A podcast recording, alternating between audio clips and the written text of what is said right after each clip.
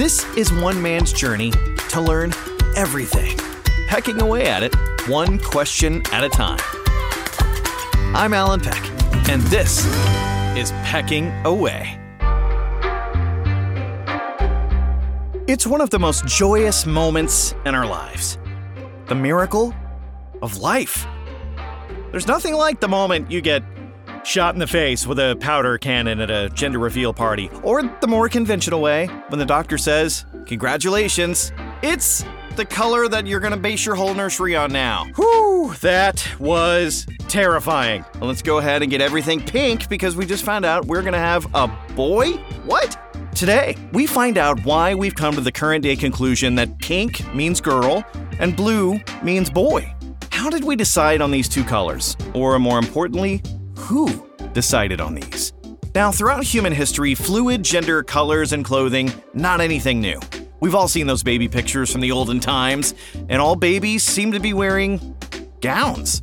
And the reason behind that was quite practical. It all had to do with diapers. We've all been there. You're in the mall, you pick up your kid, and oh, family restroom down the hall to the left. Thank you. Which is easier to change? Yep, a dress.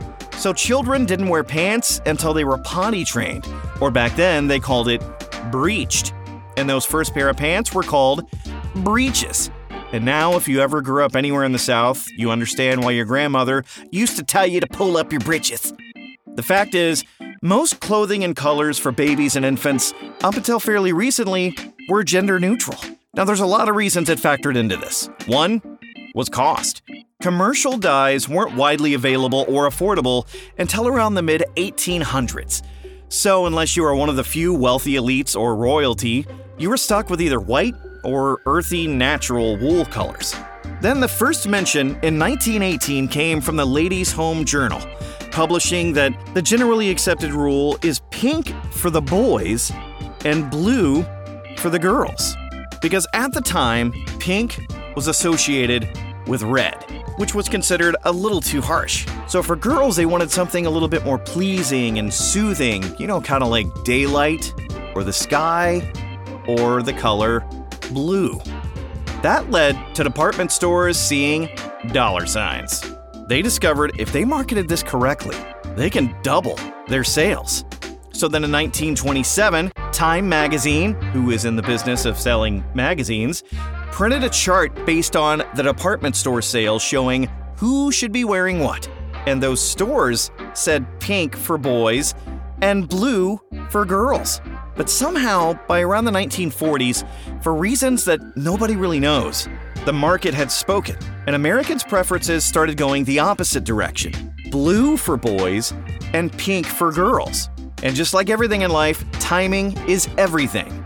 World War II ended, and the baby boom happened. And how big was the baby boom? 76 million births from 1946 to 1964. And that cemented, for now, our current acceptance for these gender assigned colors. So, congratulations. Here, have a cigar. Who knows what color it'll be in future generations. Make sure to follow us at Instagram, Twitter, TikTok, YouTube, or wherever you hang out in your social world at Pecking Away. And subscribe wherever you get your podcast.